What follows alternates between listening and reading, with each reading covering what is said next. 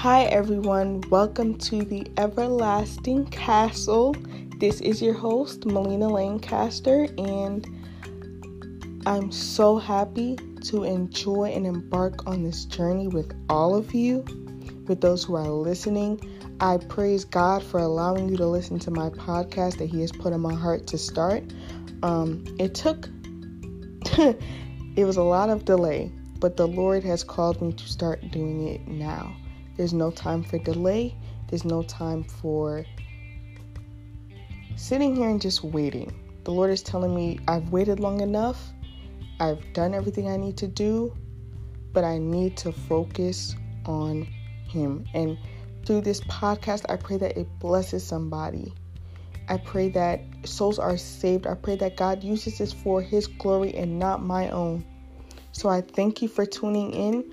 Today, we are going to talk about this is the first episode.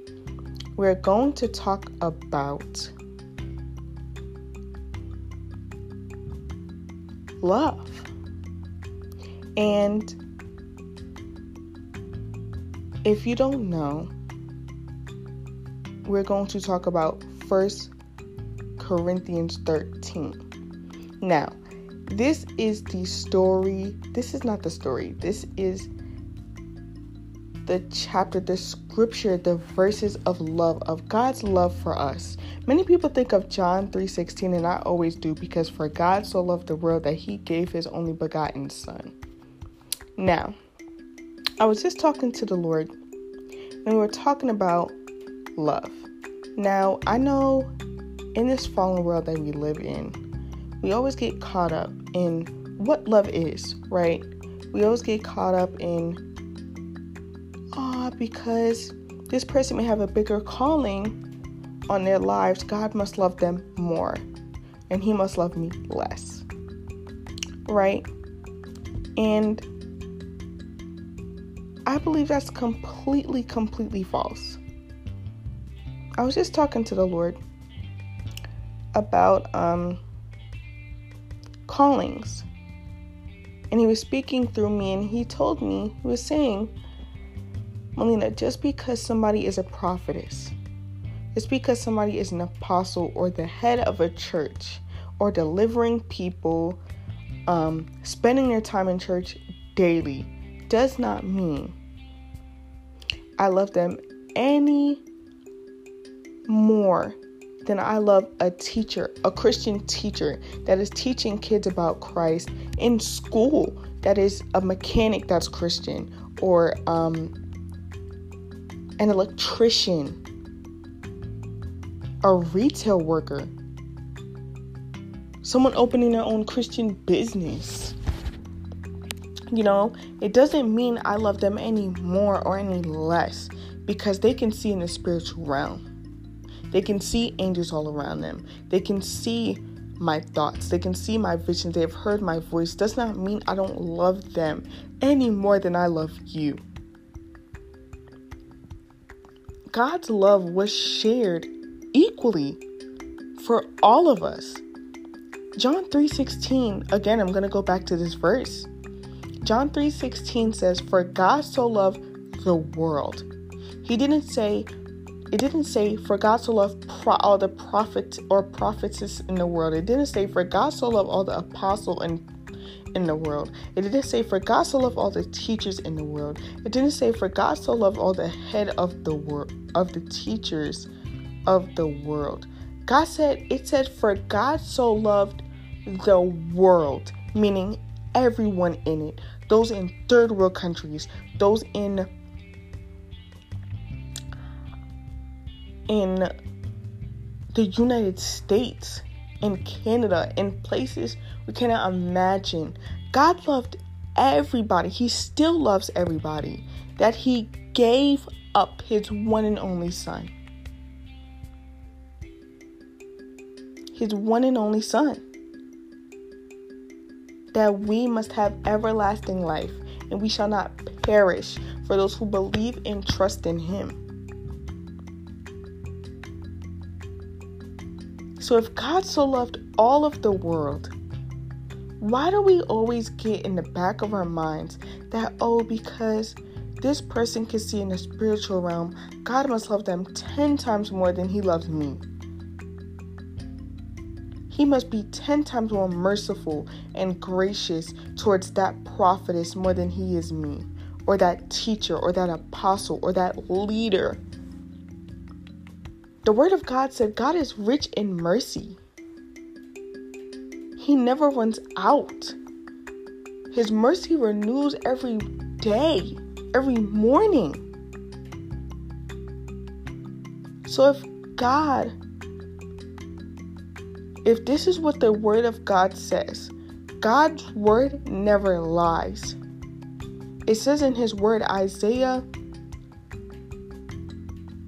40, verse 8, if I'm, please correct me.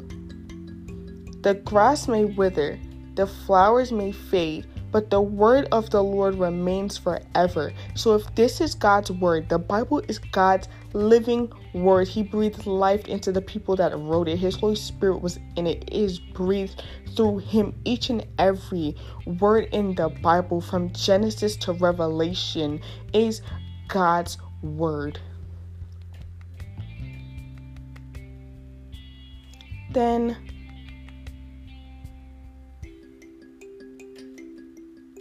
Let's believe it.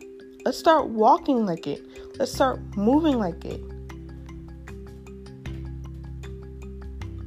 God is just so rich in mercy and love for each and every one of his children on earth. Let's think about it like this. I had a talk with a friend a long time ago, about I think three, four months ago and we were talking about angels. And we were sitting here and we said, God has angels, right? That worship Him daily, bow down to His every command. Everything that He says for them to do, they do it in a quickie, like a snap of a finger. And God loves them, granted. But do you understand that God has people that already loves him, that obeys his every command, but he still cares about our souls. God has angels, people that bow down to him, that choose him daily. We don't choose him daily, and God said, I still love you. God says, I still want you. God says, I still want to redeem you. God says, I still want you to be my child. God says, I still want you to walk in righteousness. That's love. Even when we sin against Him, God says it's okay. Yes, it hurt, but I still want you. I forgive you. I move on past the things that you have done. Do we not understand how much of an impact, how much God loves us to the fact that He will forgive us. Every time we repent wholeheartedly.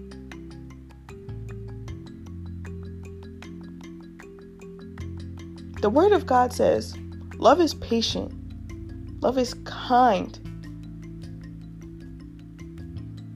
God is patient with us. That's what 1 Corinthians 13 is. It's the love of God his character, the way he is, the way he talks, the way he, the way. I was telling God today. I said, God, thank you for not being like us humans. And you want to know why? I get so caught up in having trouble to forgiving people, right? It could be over the smallest things. And I'll say I'll forgive them. But part of me is still like, mm. now forgiveness doesn't mean boundaries. Because God will still love us, but He'll discipline us. He'll be like, okay, now that you've repented, you need to set some boundaries so you don't fall back into that sin again. It's the same thing with the person. God loves us. We can still love that person, we can still forgive them, but there's boundaries that need to be set, right? And most sometimes I still fall for this. Um I get into a time and a point where I'm like, I don't I don't I don't know if I should forgive this person. I don't know. Right? I saw an Instagram post. First, I was in this 5-day devotional week for God-given purpose by Kia Hart and I love her so much. Her her ministry has blessed me so much. I'm so grateful God has put her in my life and Teacher Kennedy, I don't know if you guys know her, but Teacher Ken, I'll see if I can put her Instagram in the description and also Kia Hart's. I love them so much. And she told us during this first Zoom call, we're on a Zoom call, we're talking about forgiveness. And she hit me with this that convicted my spirit like that, y'all. She said, Somebody's sin towards you doesn't even come close to the sin that you have put against God. I'm going to say that again. The sin that somebody has committed against you doesn't even come close to the sin that you have committed against God. For our sins, God had to die for. God had to die for our sins. God sat there. He he picked oh, thank you Jesus. He picked up his cross. He carried his cross. He was whipped, beaten, carried a 300 pound cross. Got nailed to it on a hill on Calvary for everyone to see. Everyone to see. While getting mocked, spit on, beaten, ridiculed on his on his cross. So why why is it so hard for us to forgive somebody that Jesus also died for?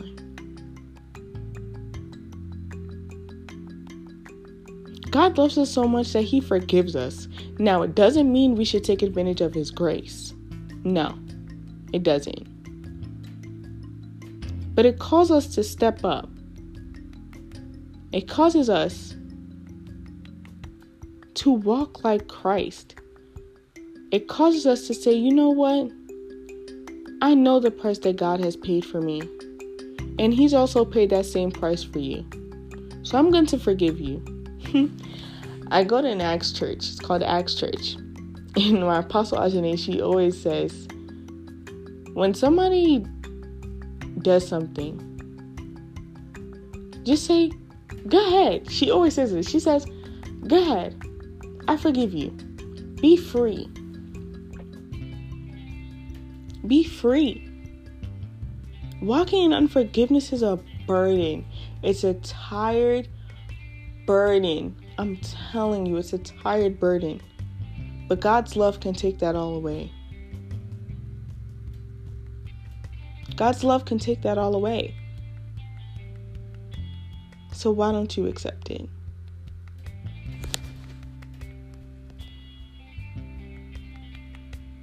Why don't we accept it?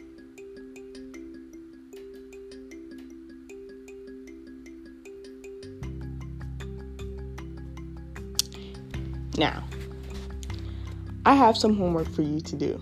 Yes, the Everlasting Castle is a different podcast. I'm going to have homework for you for every episode you listen to. And on my Instagram page, DM me your your answers to the homework I'm giving you. First thing I want you to do whenever you listen to this podcast, whether it's 2 a.m., 3 a.m., when you're first waking up, I pray you're spending some time with the Lord before you listen to my podcast. But um, read 1 Corinthians 13. And I want you to not just read it, but I want you to meditate it and ask the Holy Spirit to help you and guide you now, as you're reading it, as you're looking at it, as you're understanding it and studying it with the Lord, think about how you can apply 1 Corinthians to today. Maybe it's showing someone grace. Maybe it's showing someone kindness. Being patient with getting your food, because God knows I struggle with that too. Ask God to show how can you show his love to someone today. Second, I want you to journal. Journal how the Holy Spirit has shown you his love through practical ways. Sometimes we make our relationship with God so complicated when it's so, so simple. So ask the Lord God, can you show me your love in practical ways today? And journal it. And I want to hear your experiences. Welcome to the Everlasting Castle, where everlasting life resides with the Holy Spirit, God, and Jesus. And I cannot wait for you to listen for more.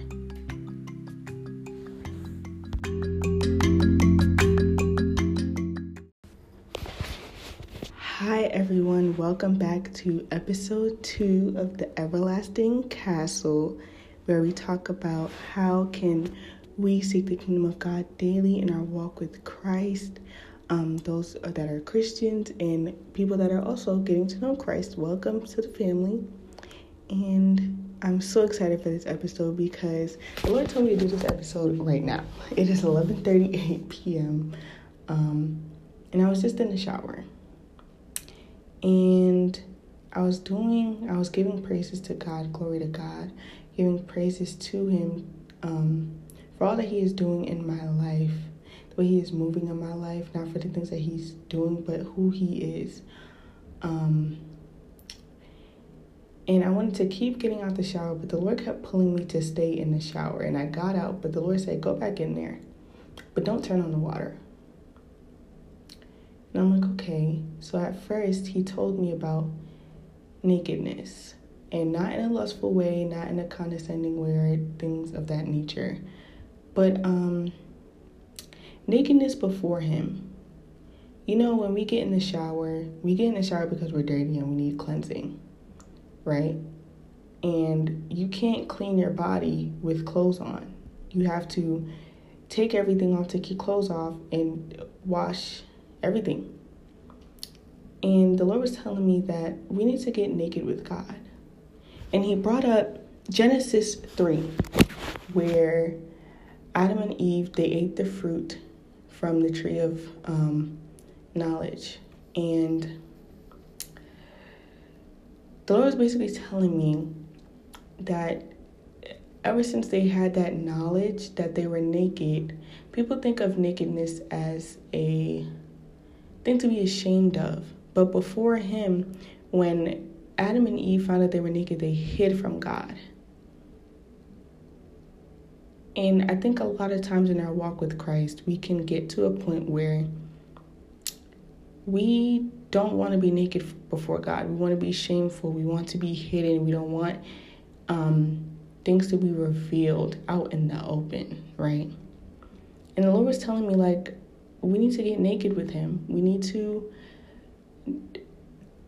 We need to be vulnerable. Nakedness is the most vulnerability that you will ever be. And when you're naked with God, that's when you get to see how God sees you you may see yourself if you have on the flyest outfit or you have on the nice nice hairdo, nice earrings, you feel me, getting your nails done, got the new shoes on.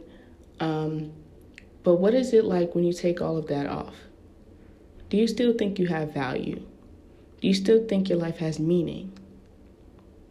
Because those things are temporary, but when you're naked before God, all of those stuff is, is gone. They're dirty.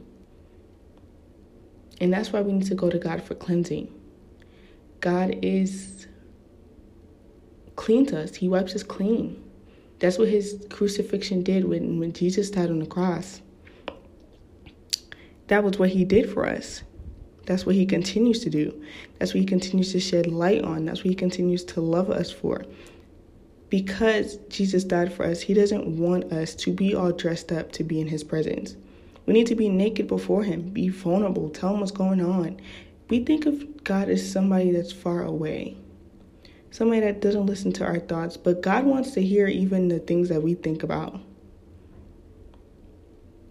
He wants to hear our love for Him. He wants to hear what we're going through, whether it's school, work, how we feel, what life is going like. He wants to hear from us. This is how we begin to get naked. We can't get naked if we're always we always have clothes on. Eventually, you're going to have to have somebody to wipe that off. And water does that. God is living water. Jesus is the living water. Jesus said to the Samaritan woman, He said, Those who drink my water will never thirst again. Jesus is the living water. So let him wash you clean with his living water. And that takes time. Granted, it's not going to take 2.5 seconds. it definitely is not. But with the Lord, it becomes easier. It becomes so much easier. That means resting in His presence. God also taught me the importance of rest last week. He taught me the importance of what it means to rest in His presence. Because I think we always get caught up in our daily schedules and work and business and things of that nature, and we never think, like, I need some rest. I need to slow down before I burn out. And many of us go to sleep as rest, which is beneficial. We need rest. But where are we going for, for rest when we need it? Where are we going to when we need peace, when we need the Holy Spirit, where are we going?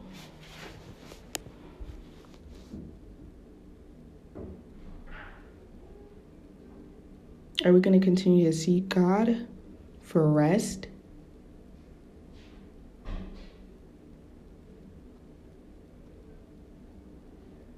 Or are we just going to sit here and continue to be burned out when God has his eyes his arms open wide for you, saying, Come rest in my presence. I'm going to give you the rest that you need. And once you do it, I promise you, you feel so, so, so much better. So much better.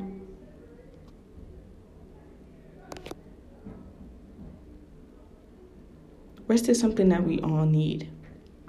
And when we get naked before God and we tell Him the things that are going on, when we tell Him the things that are in our deepest hearts that nobody else can see or nobody else can even imagine of. Because God already knows. It says it in Psalm 139. He knows the thoughts that we have. He knows when we stand up and when we sit down. David said in his word when we go to When we go to the grave, you'll still be there. When we go to the highest of heavens, you'll still be there. God never lacks, He never stops, He never sleeps. But we must go, we must go to Him for rest. Because God doesn't burn out, God never gets tired. He's not like us. So, I want to ask you this Where are you going for rest? What are you seeking for rest? Have you been getting naked before God? Have you been getting vulnerable before Him? Not hiding in shame, because that's not what God wants. God wants your heart. So you're you going to trust Him with it, or are you going to keep it to yourself? Because our heart is deceitful. Above all things, above all things, our heart is very deceitful.